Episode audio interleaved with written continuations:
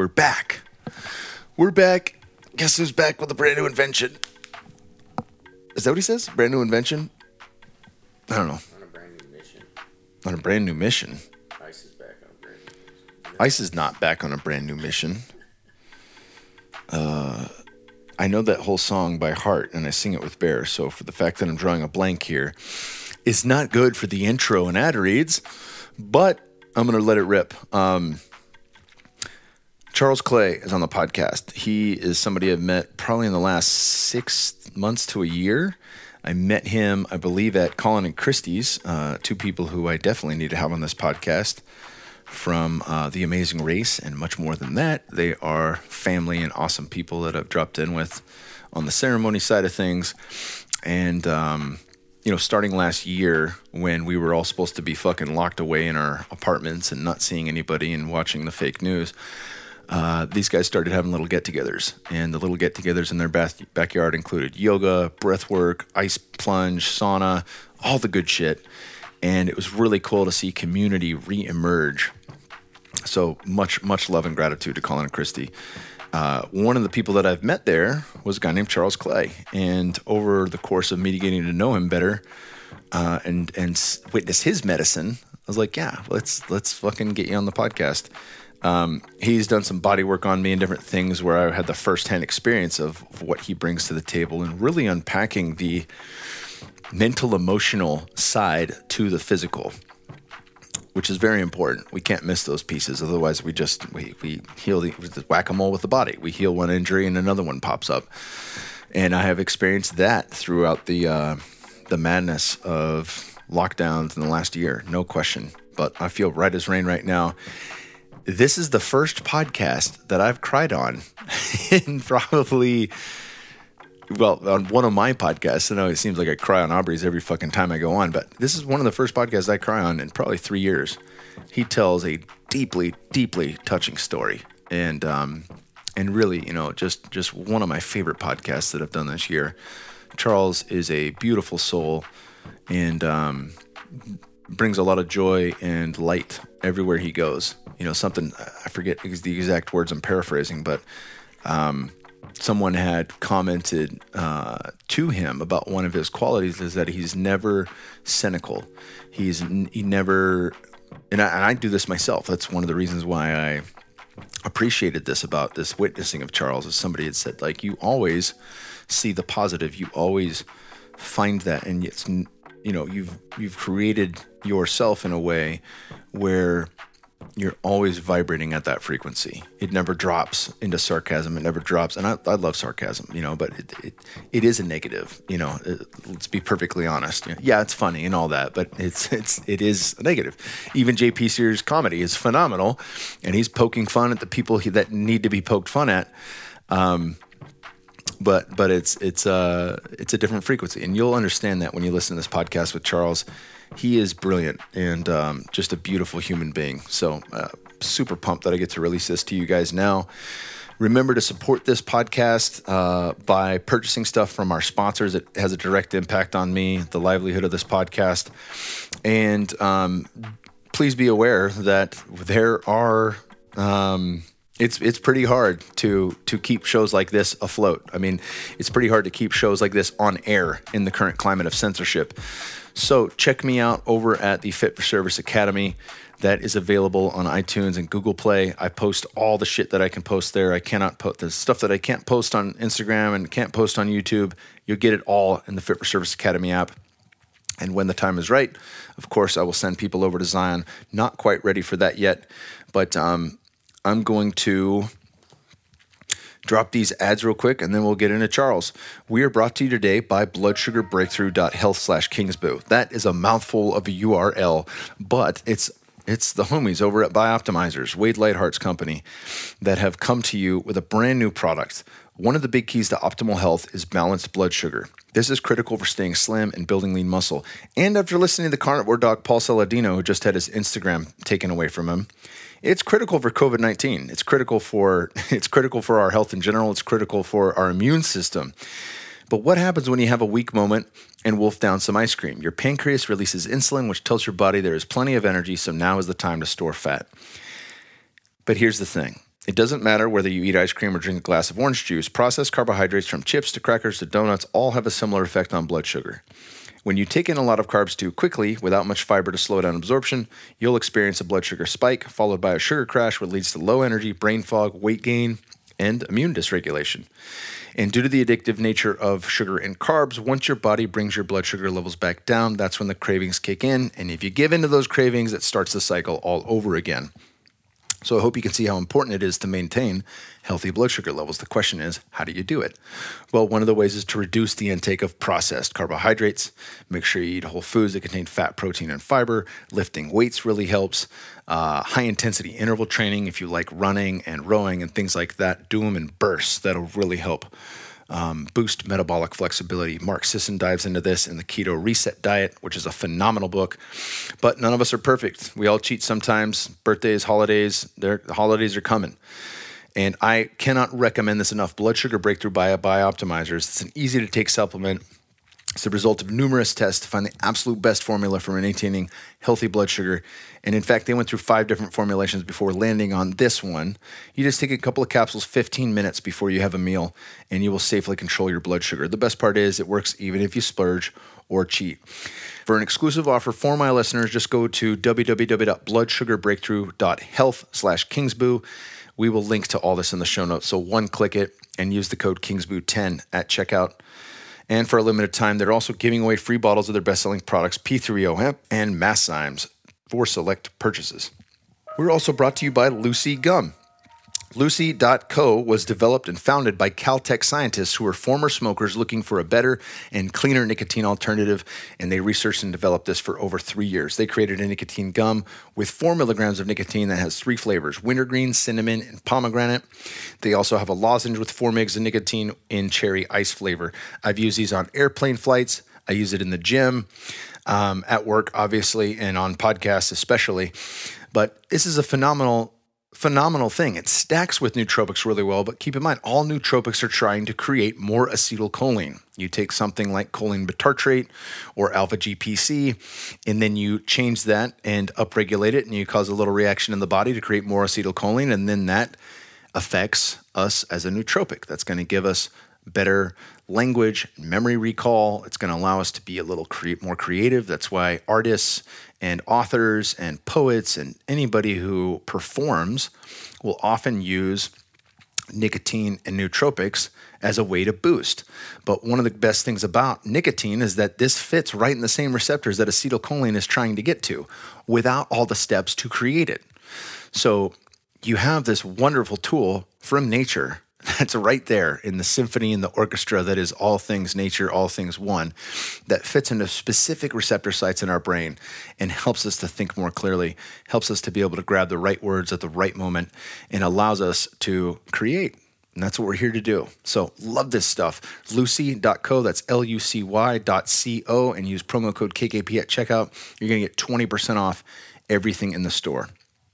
And we are also brought to you by BLUblox. BLUblox.com is a blue light blocking company that is absolutely phenomenal. These guys have all sorts of stuff. They make some of the best framed glasses, period. They've been featured uh, in GQ and Vogue. They come in non prescription, prescription, or reading magnification options. And you can also send your own frames into customize into blue light glasses. They're evidence based from lab work, not mass produced in overseas factory, and they are Australian made, which equals high quality. They have free shipping globally, five business days to the USA from Australia. I know we've got listeners all over the place, but that's where it's coming from. They offer other amazing products such as 100% blackout sleep mask and red light therapy devices, as well as sleep friendly light bulbs. I love their sleep friendly light bulb. I have a red light in my room. I turn it on at night. Sometimes I read by it. Sometimes I just leave it on for a while to get all my stuff in order, and then I don't have to have glasses on. Anytime I'm watching a movie with Bear, we both throw these glasses on, and that's how we watch the movies. And then when the movie's over, I have not hurt my circadian rhythm or his. We can fall asleep with ease. And that's super important. It's super important for all levels of health because without melatonin, you're not going to recover, you're not going to fall asleep and and quite honestly, that will affect immune function as well. So blue light mitigation is one of the most important hacks. So I used to joke about all the people with red glasses on at um, you know bulletproof conference and paleo effects and stuff like that. And now now I'm one of those one of those geeks myself. But it's it's uh, absolutely essential. There are really soft lights here at the office in Aubrey's office where I record this stuff but there's other places that I've been where indoors there's just nothing but fluorescent bulbs, which is absolute shit, absolute shit. Uh, and these glasses really help to mitigate that. I take it with me on flights, I take it with me on travel. They look good, they feel good, and I feel better having worn them. You can check it all out at blublox.com, blueblocks.com. We'll link to it in the show notes. And do not forget KKP for 15% off everything in the store. And last but not least, one of my favorite products known to man, Super Speciosa, is just a phenomenal kratom product. And uh, I, th- I think the Hamilton Morris guy called it kratom, uh, is pronou- the pronunciation out in Thailand, but we're not in Thailand. Kratom works for me. It is phenomenal. I use it as a pre workout. Um, there are certain strains that I can have at night, which make me feel really good before I go to bed, and I end up improving my sleep scores there's just so many ways. It's kind of like uh, you know in Half Baked when he's like, "You ever seen the back of a one dollar bill on weed?" It's kind of like that. Um, have you ever done X, Y, and Z on kratom? You should try it. It's really fucking awesome. It's, it has a euphoric effect. Um, which is unlike anything else. You know, uh, kratom is an all natural herb related to the coffee plant, and it's been used for hundreds, if not thousands, of years in Thailand, as well as Vietnam, Laos, Cambodia, pretty much all through Southeast Asia. It helps energize your mind and relax your body. And it just helps you feel good without feeling impaired. Without feeling impaired. That's one of the most important pieces about this. If I have a max effort deadlift, I can't get stoned and do that. But I can have kratom and I can rip the weight off the ground and be completely zeroed in, mentally focused.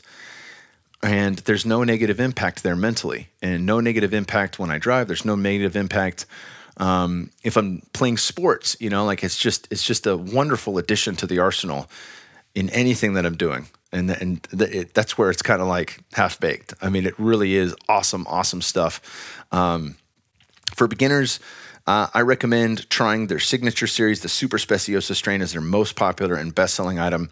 I particularly happen to like the red Bali and the red Thai. And the reason for this is that it's more of a body feel. I feel it in my body. The old aches and pains and injuries seem to go away.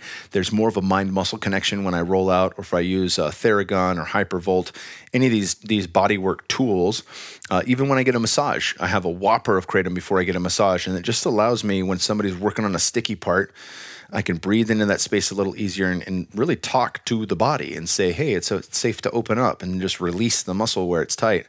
Um, try it. It's absolutely fantastic. They 100% satisfaction or your money back guaranteed. Uh, try Kratom and get 20% off your entire order. Go to getsuperleaf.com slash KKP. That is getsuperleaf.com slash KKP and use the promo code KKP at checkout for 20% off your entire order. And without further ado, my man, Charles Clay. Charles, it's it's been it's taken some uh, navigating of the schedules to get us here, but we, we are face to face finally. And uh, I forget how we met. Did we meet in Encinitas? Were you out there in Encinitas back in the day at Bledsoe's? You know, we've had a lot of, uh, you know, cross pollination with friends, but I think the first time we really met was here. Uh, I just moved here at Soul Land Sunday.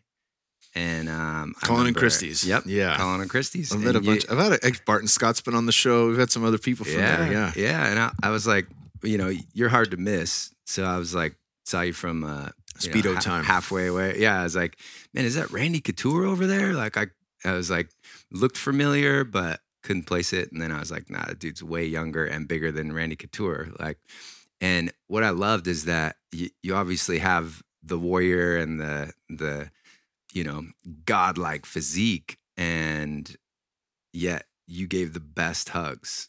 Like it's like this like loving badass warrior that also has this just like embracing hug of unconditional love. And I really appreciated that. Felt that right off the bat when I met you. Thank you, brother. Yeah. Yeah. Yeah, a that's gift. that is a, a compliment that is always well received. I love Mhm. that. Yeah, it's a big one.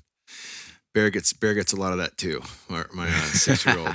He's he's the Mhm. only kid in the neighborhood that I mean, for a solid year, he does less of it now, and I've never corrected him. Right? Incorrect. I've never incorrected him on this. Um, but for a long time, he would just he would he'd strike up random conversation with somebody passing by, tell them about Fourth of July or or you know like, are you gonna buy fireworkers? He called fireworkers, right? So you buying fireworkers for for New Year's? We, we won't get to light them off until New Year's, but we got to wait until New Year's, and they're going to go on sale again. We can light off more fireworkers. And they're like, okay, they're like come to our house. We light a whole bunch off. And they're like, okay, and then you'd be like, I love you, you know, and then they would just stick them, right? They'd be like, uh, I don't know you. I don't know your name. Why are you telling me you love me? You know, like, and some people would get it and be like, oh my God, I love you too, Yeah. you know, but a lot of people would just be like, frozen. right. He said he loved me. Uh, I don't know what to do with that. with that. yeah, yeah. Uh, all right, see you later. you know, like he was like the awkward. You know, like like if you. I've, I mean, I've uh, I've done it before on accident or not, no accident, but you're getting off the phone with somebody that is an acquaintance or somebody like that, and you're like, all right, I love you, goodbye. You know, like something Yeah. like that, and you're like, oh god, did I say that? oh, wow, that's just like knee jerk reaction, you know. But like you get, I, I felt that, and then to see people's reactions on the receiving end of it from a, a kid who Yeah. who's just like an awesome little ball of light, you know, it's like. It's like, all right, I'm not going to change that. And if it fucking weirds Mhm. people out, it weirds people out. But people need love, especially right now. People need it. Yeah. And um and it's yeah, you get to see who's not ready to receive it at that level. And I've seen him play with fireworkers and talk about joy yeah, fully expressed, man. yeah, He he loves lighting those things off. It was like uh meeting my inner child again, getting to witness that for the Fourth of July, hanging out with you guys was great. yeah, absolutely. Yeah. He's a good dude. Mhm. So uh, let's uh, let's. I mean, we, we we typically the the trajectory of this is. Um, we talk about life growing up. We talk about your background and how you got into what you're into. So, Mhm. however long you want to stay on that scope, let's stay on that scope, and then let's just dive into the meat and potatoes of of all the good shit that you're offering now, and and how the Mhm. world is is piping ready for it. Absolutely, brother. Um, you know, I grew up in Washington State, and um, so I remember I've always had this fascination with the greatest technology on the planet, and it's not these smartphones, it's not computers, it's these human bodies. And so I've had this like deep fascination of like what's possible in these sensory suits, and so that um, inspired me to. I figured that um, high school was a joke, so I just got the grades I needed to go to any college I wanted. And that was like the trajectory, right? But um, so I ended up going to Washington State for my degree in kinesiology. Wazoo. Yeah, yeah. And, Pullman. um, and even that was like, you know, it's like the first two years you're just learning a bunch of crap that I don't even I'm not even interested in. And then and I'm paying for this. you A know, lot. and then and then finally like the last 2 years I get to dive in on the meat and potatoes, the good stuff that I'm there for. And so I figured, hey, I'm paying for this. I'm going to get the full meal deal of this experience. And so I got the full college experience and the fraternities and the, you know, sex, drugs, rock and roll, and the whole shebang. And um, and it was awesome. And so graduated from college, moved to uh, San Diego to live the beach life, and uh, became a trainer, helping people upgrade this technology, human bodies, and um, that evolved into health coaching. And then I had a huge initiation. Um, you know, I was up in uh, Mammoth Mountain, and this is when a couple buddies and I were up there, and it was one of those days where like there's no business. They closed down the lifts. Like we are already at the top, but I didn't see anybody else besides us, and it was full on blizzard. Like there's snow coming in from every which direction. You could barely see like a tree five feet in front of you. It was like a blur. And so it was pretty hairy. And we were like, well, let's stay low and just be ready for anything, you know, and charge. So we went down, having fun down the mountain. And um, my friends were ahead of me. And I remember um, so pitch white. And all of a sudden, I just like, the ground went out from under me. Like I just took a jump that I didn't know was there. And I remember being in midair and just like everything kind of slowing down. And I'm like, oh shit. Like, where's the end? of And boom, I tightened up, impact right on my low back and um, smashed my vertebrae. Uh, it was nasty. And um, that was the most physical pain I'd experienced at that point in my life. and I'm yelling to my friends, hoping to that they can hear me because they're in front of me. They couldn't hear me. I look at my phone; it's dead. I'm on this mountain all by myself and like uh, probably like 11 out of a 10 scale of pain, and I'm like, how the hell am I gonna get down from here? I'm stuck on half this, you know, halfway down this mountain, and um, I remember those those moments like channeling your inner Spartan warrior. You know, it's like, well, let's click my board off and sit on my board and go down as far as I can. And I'd like keel over and take some deep breaths into the pain, and and um, eventually I made it down, and then had to go see these doctors and. And these doctors are showing me x-rays and telling me how jacked up I am. And they're like, you know, you're probably never going to move the same again. And you're going to need surgery, maybe multiple surgeries.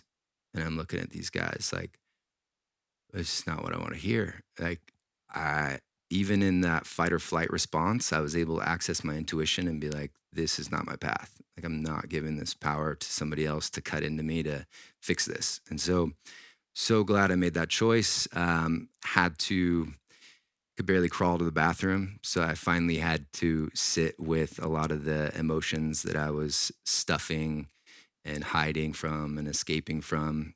And, um, you know, shame, not being able to even like get up and be productive and go to work, um, let alone like stand up straight. I was crawling to the bathroom. So fear, if I was ever going to move the same again. And, um, you know, and uh, as I let a lot of those emotions flow through me, I remember sitting in a meditation with the intention of just being open to receive all answers to healing this naturally. And during that meditation, a friend of mine I hadn't talked to in two years reached out to me and said, I heard your back's pretty jacked up.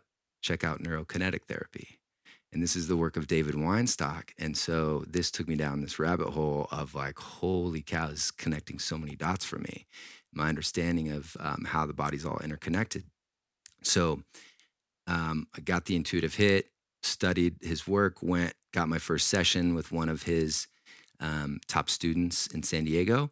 And I was blown away by what I experienced in there. I, I walked in looking like Shakira, like stuck in a mid hip dance move, like my hips over to the left, my upper body's over to the right. And, uh, and I was in so much pain. And she got me on the table, tested some muscle groups, um, found out my glutes weren't firing. I was like, what do you mean my glutes aren't firing? I have huge glutes. She's like, yep, all form, no function. So she had me clench my jaw and then retested the glutes, and all of a sudden they were firing again. And so my body just showed us that my jaw was the neurological traffic jam preventing the signal getting to my big guns, the glutes, to help stabilize and balance my hips. And so that, along with a couple other compensation patterns like that, we cleared up and um, releasing my jaw. I get off the table and I'm like, what? I'm like 90% better in one session and felt aligned again. And then just gave her a huge hug and I was like, this is it. I need to learn this. This is my path. And so I went and studied all of David Weinstock's courses and was just blown away like a fire hose with all this information and and um, couldn't wait to share it with others. And so that began my um, mind body tune-ups practice for for uh, healing sessions. And that while I was training was like a huge evolution that set me apart because you know, you got clients that are like, oh, my knee hurts today. And normally be like, okay, we're not going to do legs today. Instead, it's like, well, let's take a look. Oh, yeah, your um, popliteus is overfiring for your glutes. So let's show them how to correct that really quick. Release the popliteus, strengthen the glutes. All of a sudden, their knee doesn't hurt anymore because we restored function in the body. And so they're back in the game and uh, similar to the work you got to experience. And so that was one of those amazing gifts and medicine that came from one of my biggest challenges. And so it began shifting everything for me as to really looking back at like, wow, all my like toughest challenges and initiations and hell that I put myself in actually unlocked these amazing gifts, talents, and passions that um, so it, it changed that whole paradigm for me and, and I wasn't so afraid of challenges or you know it made me like cool i'm curious now like what yeah, man i'm getting hit with some heavy stuff right now like how is this happening for me? And so i'd always set that intention what are the lessons and blessings to learn in this? And there's a lot of lessons and blessings. I mean um, to go back to my early childhood, you know, my first initiation was uh, with my mom. You know, a deep mother wound. You know, when I was four, parents divorced. I remember that like super vivid. Mom was leaving. I remember the leather coat she wore, the color lipstick, the smell. And um, as a four year old, that's like the woman you love the most is leaving. Don't know when I'm going to see her again. That was pretty uh, brutal and began the abandonment wound that a lot of people are experiencing or have moved through. And then at age 10, uh, well, f- fast forward a year later, we got to go visit mom. And she had a new boyfriend. And that was like the highlight, like such a vivid part of my childhood. Like getting to be with mom, because dad's a badass. He's the disciplinarian. He's like, you know, just, you know, he's all about the work hard and learn the value of a dollar and all this stuff. And, and then mom was like, freedom, enjoy nature. Let's go on adventures. Took us to the ocean every summer. And that was like my bliss. That was like my five year old had this like imagination. And this, all I needed was that love from my mom to really expand on that. And um, I started a freaking biker gang at age five in that little neighborhood and like went across the street and uh, met this guy petting his dog. And he became one of my best friends, you know, lifelong friends. And uh, we were the scorpions. We built like tree forts and all this stuff. And so that was a super vivid part of my childhood that was um, um, really enriched. And then at age 10 um, my mom took her own life. And she suffered from depression and alcoholism and just went deep down that that spiral and so that was uh, you know my biggest initiation at that point was just like getting hit in the gut over and over with a baseball bat type of sensation of like, how could, if there is a God, like, how can he take this love from me? You know, it felt like just a part of me was just lost. And, um, and so that took me into some dark, almost like some really dark years of like um, hanging out with bad crowds, older kids, and we would get into like vandalizing and all kinds of stuff that just whatever would excite us, you know. And um, and so the the good news was my dad always loved living more out in nature. So we moved to a smaller town from, uh, we were in Issaquah at that time, changed schools, moved to a smaller town. And um, it was like I got to recreate myself in eighth grade. And it was a game changer because now I was like the new kid in this smaller town. The girls liked me.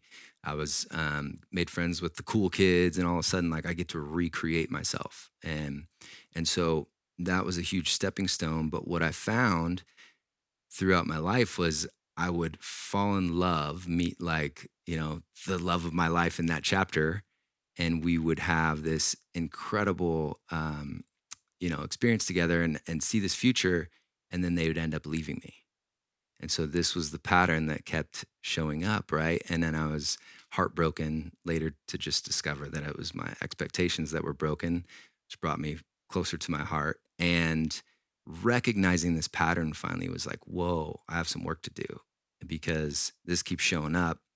And that's when I developed um, through the teachers I was called to, through um, these initiations and through my intuition, I was able to develop an inner peace process that helped me connect the dots as to which parts of me needed the most love, support, and and able to give those to myself. And so that um, losing my mom and then being like at her funeral, trying not to cry, because I remember sitting next to my brother, and it was like this deep ingrained we're we're boys, we're men, we, we're not supposed to cry, can't show emotion, right?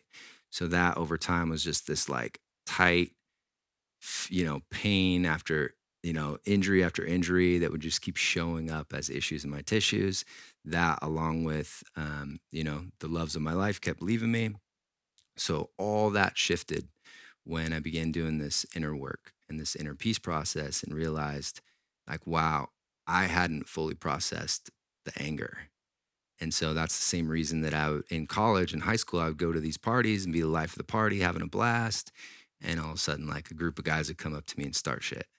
And it was like, you know, I had too much pride then. So I'd give the first punch, I'd take the first punch, give the last nine or 10 and get the hell out of Dodge before the cops show up.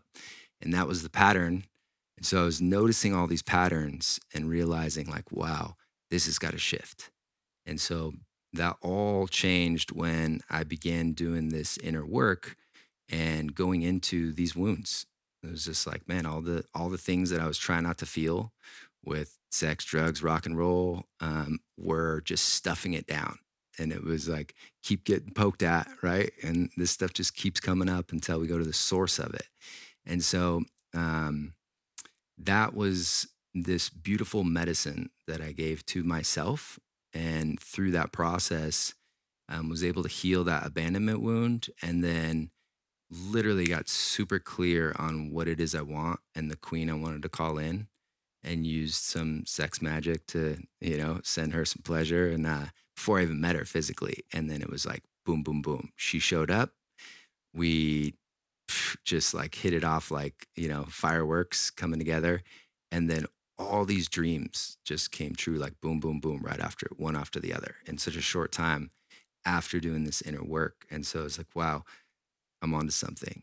Like this is this is what I need to share. And so that coupled with the the body work and the NKT mind body tune-ups, um, it's been it's been a lot of fun to see how that's shifted other people's lives, especially the you know the one-on-one work is like super experiential because I get a lot of people that come to me with like low back pain and and by the time they're done with that session they're like ready to get in the ring again you know? And uh and then those that feel called to the inner peace process all of a sudden recognize that wow i actually shouldn't be in this relationship that's not serving me well or they realize that they weren't showing up for a relationship fully and they were able to reach new depths of intimacy by finding that internal freedom within themselves and then showing up fully in the relationship. And to be able to witness that type of results or like you know i've had a bunch of um, you know like real estate agents that have worked with me and they were struggling financially and they're you know getting enough deals going and stuff and pulling out these subconscious blocks through the inner peace process discovering where they needed the love support and safety within themselves unlocks this like new levels of abundance in their life and they're all of a sudden they're like top you know um, real estate agent in their area and the youngest. And um, so it's just really beautiful to get to witness the shifts that occur in people's lives when we realize that we're our own greatest healers. And so when we pay attention when our intuition calls us to someone that can share something with us that helps activate those codes within us and that level of freedom, phew, magic happens. Dreams come true really fast. Yep, And, you got to listen to them though, right? No, yes. no doubt, dude. Yeah, it's, Yeah. it's as you're talking, you're giving a uh, couple great examples of how life will continue to serve you the same lesson until you get it. You know, and it's one of the most painful fucking things, and I can't imagine uh, what that would be like. Even even just like my parents got divorced when I was when I was 13, and I was ready for it. My sister wasn't as a 12 year old, but four, there's no way a four year old can understand that Yeah. you know and then uh yeah my wife's father committed suicide when she was one so you know i've i've spent some years picturing that like trying to Mhm. dream into that um that space so knowing what your mom was to you and and at any point you know even if you had a poor relationship with your parents that's Right. kind of like there's no ability then to heal the relationship with them Right. gone right Right. but 10 still 10 is fucking super young dude hmm um, and it's it's it's a big one to see how we'll recreate those things Yep. over and over and over again until we get it you know in your own relationships i was just one of the things i've laughed about with tosh was uh uh, my mom always used to yell at me and my dad for wrestling, and I'm thinking of my old man right now because he's he's staying with us. He's in town for the weekend, and she'd you know we, we'd get going hard, and I'd take it too far or something like that, and I'd get and get hurt or something, and she'd she'd be like, "All right, knock it off, no more wrestling," you know, and so I'd be wrestling with Christian. And Tosh would be like, "Hey, knock it off! You guys are going too hard on him. You can't breathe, like that kind of thing." Because I'd be Yeah. tickling him too much. And uh, And one time I just looked at her and I was like, knock it off, mom. And I said that to my wife, and I was like, whoa, dude, no. oh, no. Oh, no. I'm sorry. Holy shit. You know, and I had to sit with that for like two weeks. I had to really like dig into that. out. Where am I attaching mom to you? Mhm. You know, how is, how is, how are any, is any bit of our relationship clinging to my relationship with my mother Right. that I haven't dealt with yet? Mhm. and what do I need to look at in my relationship with my mother to fully let go of and heal from so that I can have a fresh slate with my wife. Yeah. You know, fucking trippy though, you know? Yeah. It's like, whoa, dude. Freudian slip Uh-huh. that like Yeah, major. you take a look at like- Major, yeah. yeah, and wow. only Mm. because I've talked to people like Right, you and, and right. read, you know, read, taken a deep dive into books Mhm. that, that cover that stuff. But um, mind blowing, you know, Yeah. even knowing what I know to, to brush up against that and to be like, oh, yeah, there's still some mom shit with me that I'm leeching onto you and it has nothing to do with when I was a kid, Right. but here I am making that happen in our relationship. Uh, and that's just one of a thousand examples, right? and Absolutely. you, you talking about those things it's it's it, it brings up a lot for me because you know um people always hear like the textbook example of the girl who goes back to like it doesn't matter who she dates they always hit her or they always Mhm. mistreat her or they Right. always do this and that's how her dad was to her mother or whatever the case is but it's like no one else can see it except her friends i mean Yep. and she can never see it just the people on the outside and she never listens or whatever the case may be even dudes that do that you know it Mhm. doesn't have to be a female thing but um when we see those loops in another we don't necessarily see it in ourselves like bruce lipton talked about that he uses the example of bob how bob acts exactly like his dad when he gets upset but bob can never see it and if you point it out to bob bob will freak the fuck out then he's really acting like his dad Mhm. right? Like you can't say, "Hey, Yep. Bob, you're acting like your dad again," because he does. That's the last thing he wants to fucking hear, and he will freak the fuck out if you tell him that. Right. But everyone else can see it. Like, Right. dude, you're just like your dad when you're angry. Mhm. That kind of thing. Um, but we repeat those patterns. We repeat the the undealt with programming that we Yep. have until we actually get to the root of that. Yep. And that that to me is is um it seems almost uh, a, a cruel, sick little spin that consciousness play, puts in the game in the matrix, right? Mhm.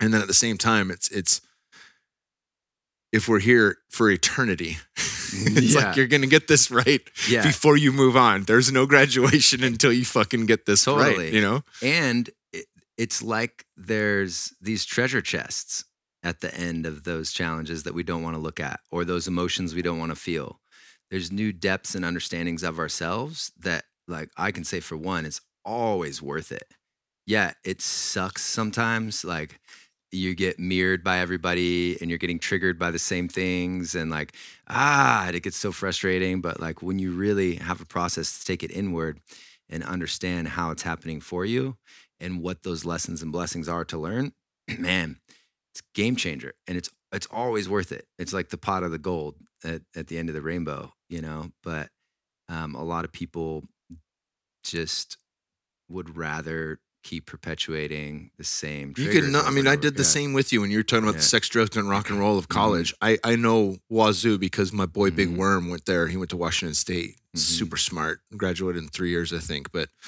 I took seven years to drop out as a senior at ASU. So I partied at ASU.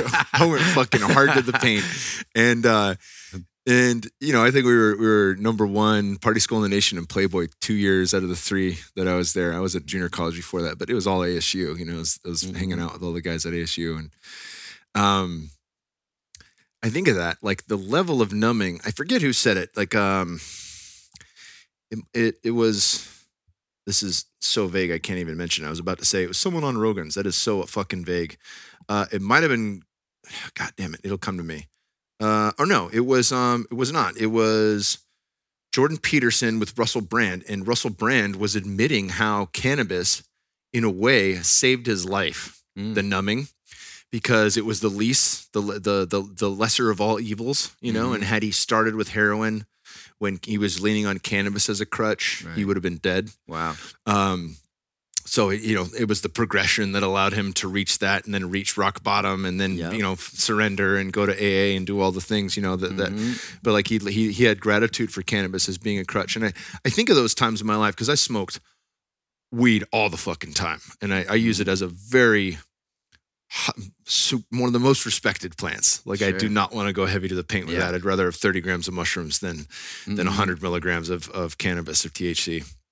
And, uh, but when I was in college, you know, I'd load a four foot bong every day. I'd wake and bake, you know, and there was a lot of times where I just leaned on that thing. And, and it's funny because it was, I, there was a point where in my life I thought of that as just wasted time. Mhm. You know, like, man, I could have been learning. I could have been doing this. I could have been actually doing the work. And it's like, Right. I, that's all I was ready for right Mhm. then. Right. That's what I could handle. What I could handle was saying, I don't want to fucking deal with this Right.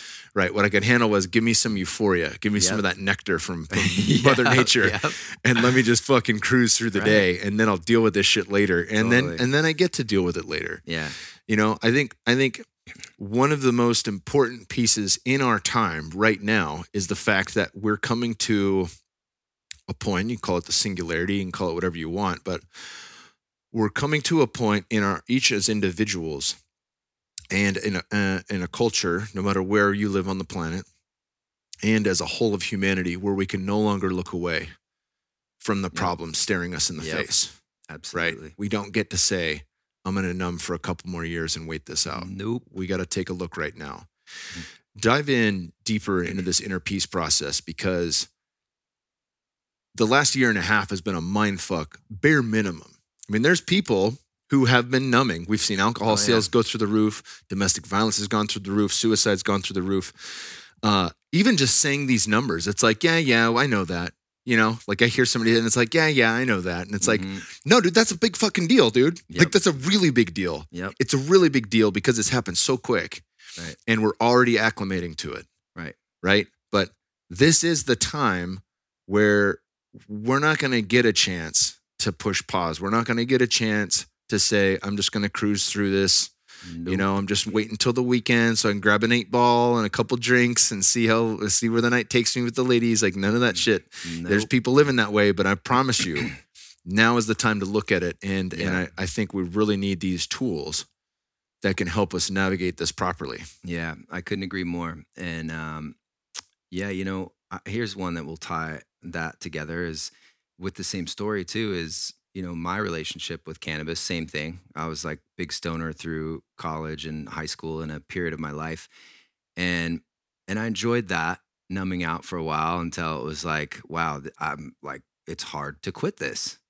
Like I, I've realized, like, wow, I'm I'm attached to this, and now it's unhealthy and I would try to quit and then I was out of integrity and I would just keep doing it again and so that was like chipping away at my self-trust and my integrity and my confidence and so realizing that and getting to use um, the you know the first like rough draft of the inner peace process it was like okay um, so smoking lungs lungs in chinese medicine represent grief right? If we haven't processed grief right? So it's like oh so i am not finished processing the grief from losing my mom. So sitting with that writing about that and and realizing that that okay where's this emotion showing up? This sadness? Okay it's in my heart my lungs right? So then connecting that to the dots of when was the first time that i felt this sadness? Oh of course. It was the first time i lost my mom when i was four when she left. And so connecting that to that first story the first time we experienced that emotion that energy in motion that four year old didn't know what how the hell to deal with that. And so now as my current self i have the opportunity to help him out and the first time connecting with that part of me again he was like you know arms folded like give me the cold shoulder. He was like didn't want anything to do with me. And i was like man i'm, I'm here to help. And and you know he's like i abandoned him my mom abandoned him and he was just pissed you know? And so this helped me realize like wow this unprocessed anger too. And so going back and just kept checking in with him just kept checking in with him in meditation and journaling. And and then little by little he's like opening up to me. And before you know we're hugging it out and having tears. And then he feels more integrated and safe in my heart again. And i get to like hold his hand and show him everything we've accomplished up till now. And then next time i check on him he's like come look at this awesome drawing i did on our art table you know that was at that old house and so then he's happy then everything starts shifting in my life and the first thing i noticed was wow i don't have the same magnetism to cannabis like i don't even care for it i don't need it now. So it was like it lost that um, need, that crutch. So that was really powerful. And then, then um, as I started dealing with the anger and realizing there's really powerful ways to channel that into something constructive, and and um, that was really profound because then I like actually really enjoyed my anger. And I was like, wow, this is fucking fierce energy that I really like. it's powerful. You know, why was I repressing this? Yeah, it- Valerie Hunt. I don't want to cut Yeah. you off, but Valerie Yeah. Hunt, she wrote the book Infinite Mind, and Dr. Wayne Dyer used to talk about that frequently. So I finally got it. I read it maybe a decade ago. It is a fucking brilliant book. I'll, I'll Mhm. link to it in the show notes. But she talks about that that written one of the ladies that I work with, Mary Margrave, you might have heard of her. She's out in Mhm. Sedona. She's brilliant. Soul-attunements.com. We'll link to her in the show notes as well. There's a three month waiting list if you want to work with with her. Uh, Mhm. Highly worth it. But um, anyways, uh, both her, you know, and I hadn't I hadn't really touched this until Mary brought it back up. But Mary was saying like the divine feminine speaks through the emotional body. It doesn't Mhm. come through words. It comes Right. through emotion Right. the masculine speaks through words rational Mhm. right and you know you could just look at it as these these left and right brains you know how do they operate emotions are are inherently good the Mm-hmm. idea that we eliminate fear or we eliminate anger or we eliminate anything is like i don't want to live in those things right, you don't want chronic stress i don't want to chronically be angry or enraged Sure. i don't want to chronically live in fear there's a lot of that There's too Right. much of that right now right Right.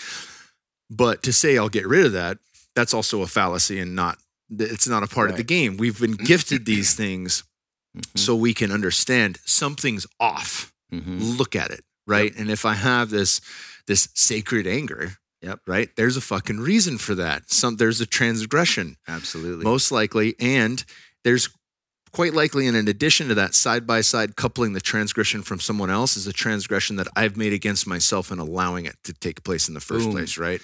That's it. That's what I found is that every time I was pointing the finger, like this person's pissing me off, I always have these other fingers pointing back at me as where's the source of that. So through this process, I'd realize like, wow, I was just pissed at myself for not creating the boundaries that I needed or communicating well enough, like my needs in these areas. And so that was just like, wow, I actually love my anger now and I have constructive ways of channeling it.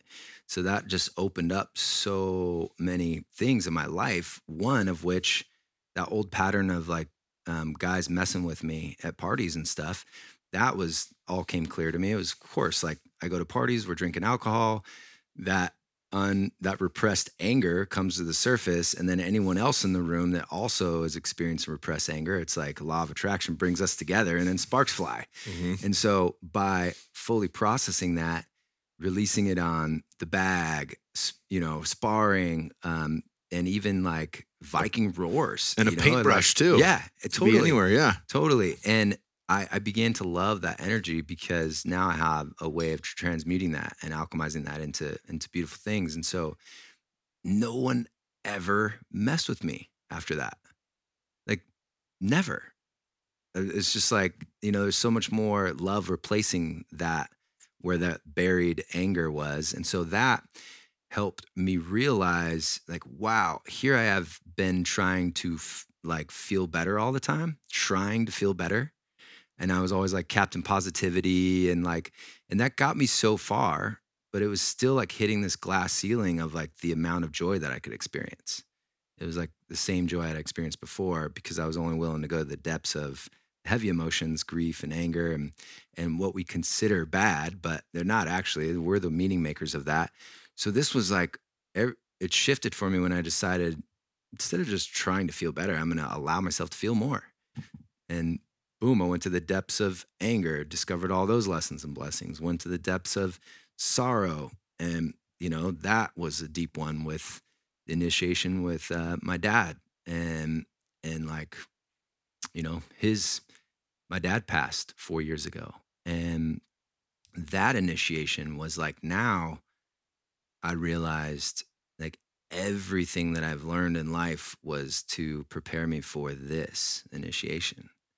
And it was like getting that call from my dad, who's my hero, the badass in my life, the king, and just tell by his voice, you know, like he was like, I got to tell you something. I just got diagnosed with stage four cancer, lung cancer, and they gave me two months to live. And I took a deep breath and I chose my words very wisely. And I said, Dad, do you want to live? Do you want to beat this? And he said, You're damn right I do. And I said, Good. Then don't listen to a word those doctors said.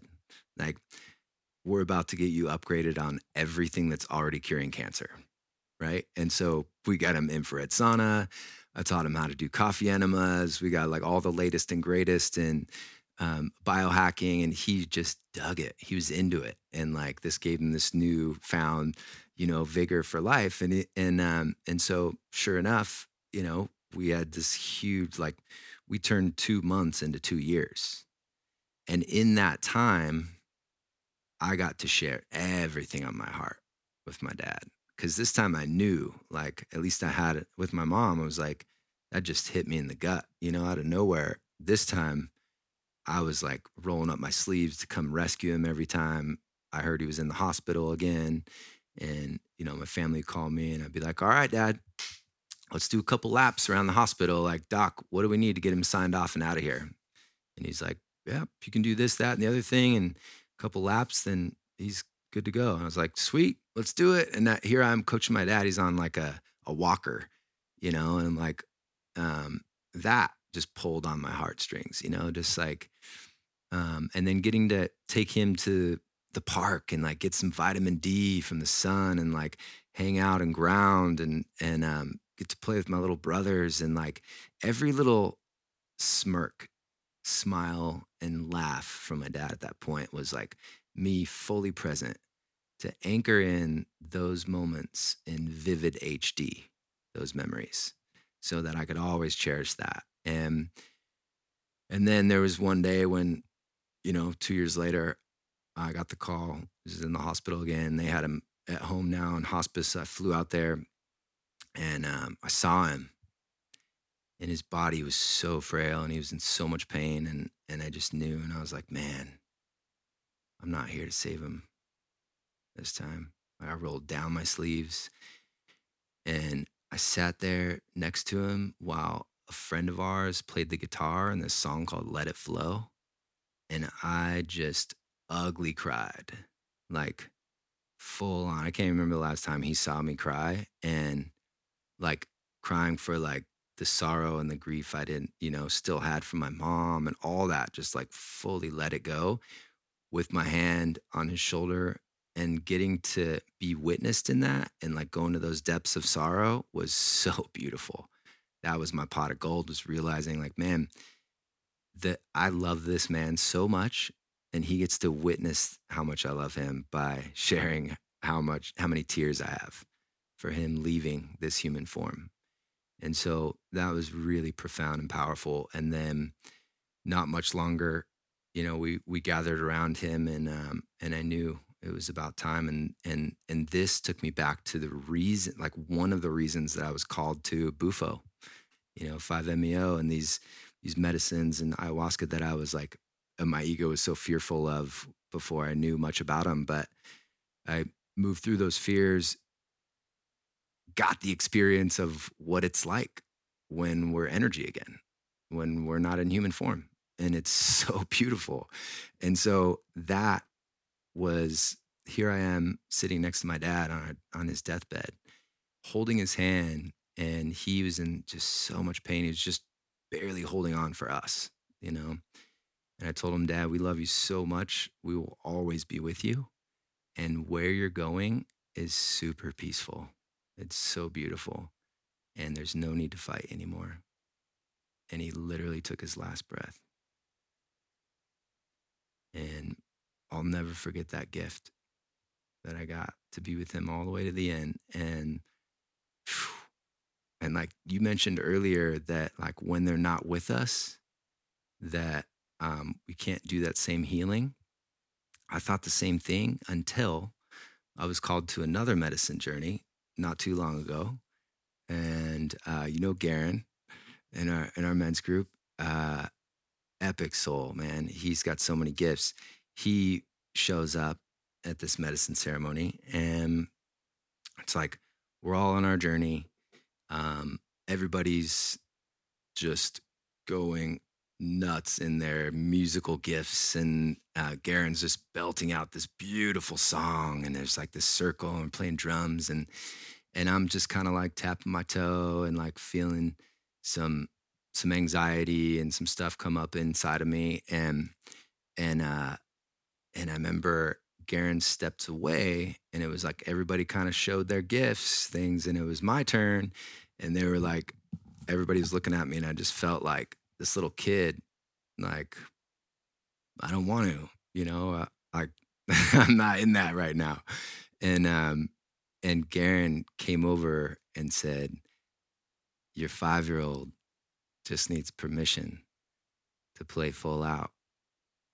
And and I, and it like as soon as he said that, at first I was embarrassed because I was being called out in front of everyone, and I was like, man, this is uh, this is so uncomfortable. And then as soon as I like dove into his words, recognized like all these neural pathways just opened up and helped me remember my five year old genius, right? That that was I'd done so much work around my four year old, but like here's this five year old that was enjoying these vivid moments with my mom and creating biker gangs and like all this fun stuff at the beach. And he was shunned and repressed and feeling reserved because my dad was six five and he would express his anger at me as a five year old in a pretty intense way.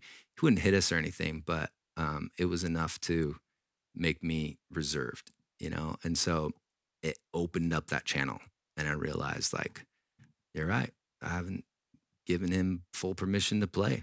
And um freaking just did like the most ridiculous stupid looking dance and like flossing and cartwheels and like whatever my five year old wanted to do in that moment to like to to be free and uh, it was hilarious and then later in the night i'm like still in the medicine and everybody's about to go to bed it's probably like 5 a.m and i'm like garen I'd love to have a little slumber party, man. I really appreciate the way you called me out and the way you see things. Um, just like we talked about when we our friends can see it, but we can't. I was like, is there anything else you see? Because that's why I'm here. I want to know. Um, you know, is there anything else I'm missing? And he said, you know, he said, let's go lay down. And he starts channeling. And I don't know if you've ever seen his Mm. he's got this gift, man, and it's um it's kind of wild at first because it's almost like this old man that's like talking like this that comes through, right? But he channeled my father. And so I knew it was my dad because he said, as my dad, he said that uh, I couldn't stop it. I tried so hard to stop it, the anger. I didn't want it to go to you. And so I knew it was my dad. And I just, tears started coming. And I was like, holy cow, like he's here. And, and, um, and he had a huge message for me. He was like, I left you something in the garden. And I was like, well, the garden, like my garden at home? He's like, yeah, I left you something there. And it's, it's under the red in the garden. And you'll know what it is because it doesn't fit in in the garden. And when you find that, then you have full permission to let that five year old express what he wanted to to me. I was like, holy shit.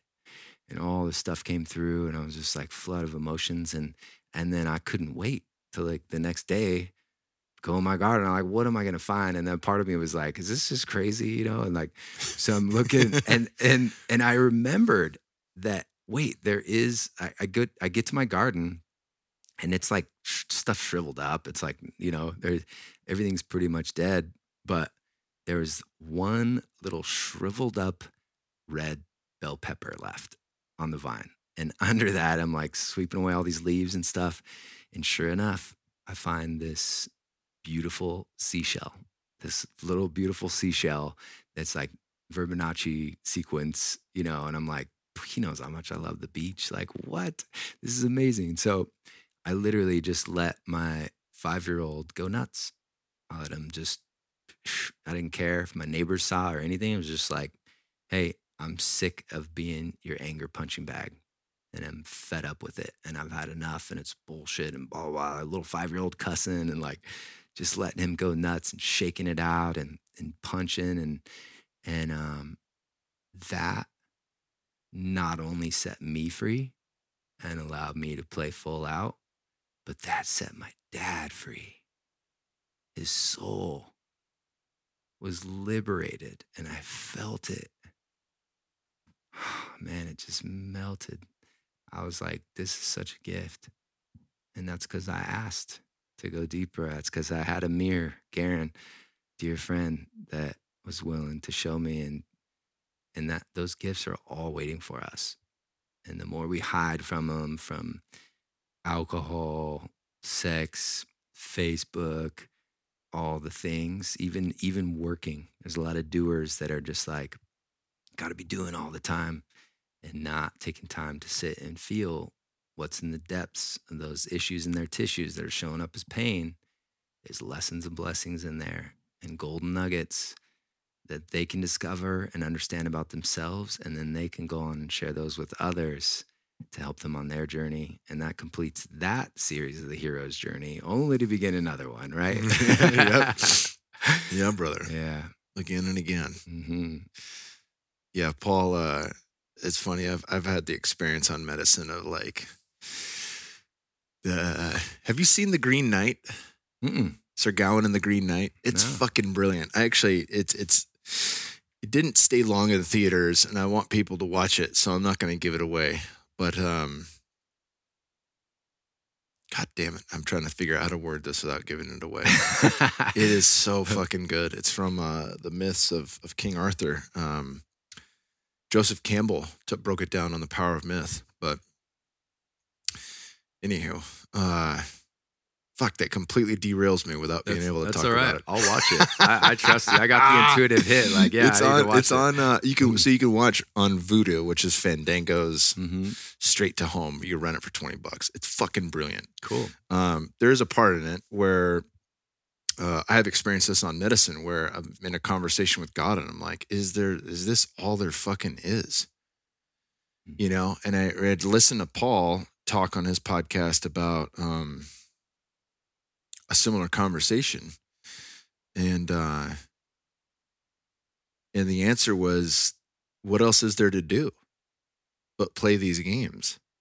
Yeah. What, else is there to That's do? it. if you operate outside of space and time for Totally. infinity, what else is there to do but fucking play the games? Right? So I think of that like that, you know, there's been especially as the world is is cooking up right now. Mhm. Um and it's been hard to argue with much of what David Icke has proposed. The more I've studied that, it's like, are is this a place, you know, controlled by the rulers or the archons or what the Mhm. Gnostics believed? Or is this, you know, is this the world of Ba- Baal or fucking however you want to word that? Is Mhm. this the devil's world? And um the more I lean into that, it's it's it's both and Mhm. right? It's fucking divine. it. It's the divine matrix, Yep. as Gregg Braden calls it, and it's the fucking prison. It's Yeah. all of it, man. Yep. It's all of it and more. And there's nothing else to do but be in the game. Yep. You know, and I was telling you before this podcast started about my 16 nights of hell from the initiation with 5MEO.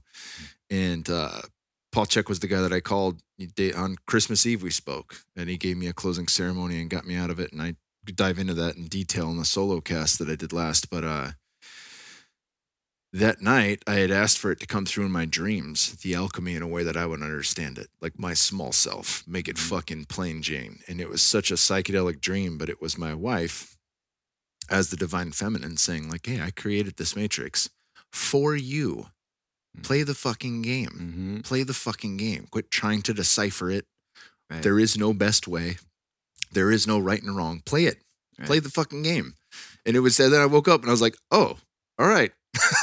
Heard, you know? Yeah. Heard. All right, Yeah. let's go. Let's And- go. Play it. What if the game is like, how much can you learn and how much fun can you have here? In all the ways.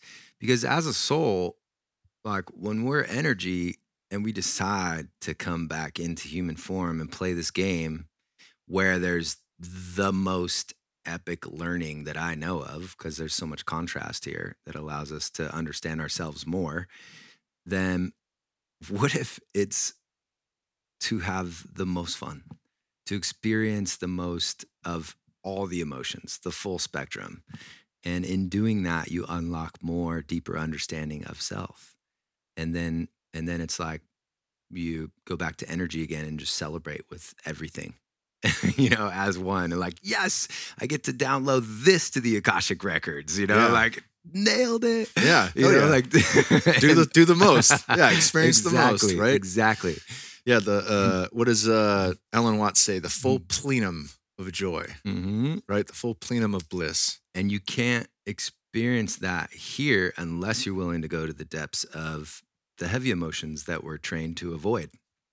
Yeah. And, and that unlocks new glass ceilings and and elevates your amount of joy and that natural state of inner peace and joy. And I feel like that's needed now more than ever. With everything going on in the world, it's like to be able to come back to a natural state of inner peace and an observation of it all so that you can choose wisely how you play the game. So powerful and important right now because it's kind of like that.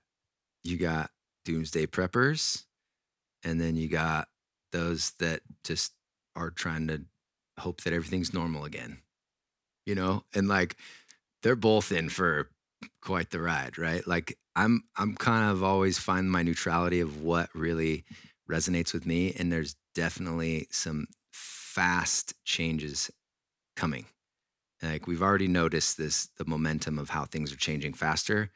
And so it's like these old systems that aren't working are struggling to survive and are getting really desperate. And so that's going to create a ripple effect. And how people deal with that is going to be really important moving forward. And I love Bruce Lee. I love his quotes. He's like, you know, they're like, Bruce Lee, you, you know, you're such a great fighter and you're always fighting, but you're all about inner peace. So what is that all about? You know, and he's like, better to be a warrior in the garden than be a gardener at war. Right. So a level of preparedness for the challenges that are coming, knowing that those challenges are going to bring more lessons and blessings and gifts, having prepared for that in the best ways you know how, connecting with those that, you know, are the least likely to die. you know, and having a, a little protocol in play and to to make sure, you know, things are dialed in and and taken care of in worst case scenario. And then that's about all the attention I need to give it. Yeah. And then I can focus on what I want to create and what we want to co-create and like what's possible and and create something better than what's not working. Instead of keep saying, "Oh, this sucks and this doesn't work," blah blah blah. Well, you keep fueling it. Yeah. You're putting your attention, your greatest asset, energy into that. And so it's like fuel in the fire. Whereas, cool, see that coming, put some things in place, and that way I have peace of mind. No matter what happens, I can keep my calm and cool. Make And sure you got to do that with kids, right? Exactly. You have kids. If you're Exactly. fucking, if you're a dad, especially as a provider and a protector, freaking out doesn't help any situation. but but but having having you know a little extra in the pantry Mhm. and um, you know having put some thought around what are the bases that need to be covered so you can sleep at night. If Yep. you do that, then you can sleep at night. Then you can go back into calm, collected. All right, uh, I'm not going to watch this video at night before bed. I'll watch it during the day when I'm on a walk in nature.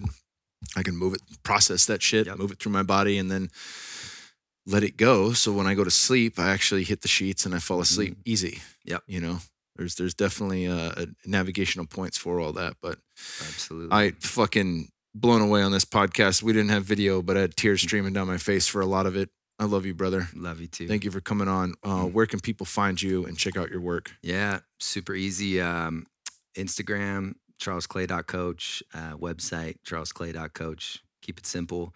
I love to connect. Um, anybody that resonates, wants to go deeper on this work, have the courage to reach out. And anyone that needs help right now, that needs support, like don't be afraid to reach out, even if it's me or whoever you intuitively feel called to. Like we're all in this together, so there's no need to try to play the the lone wolf game anymore. And um, yeah, love to connect and uh, dive deeper into this journey. Absolutely, brother. Yeah, Thank you, Charles. absolutely.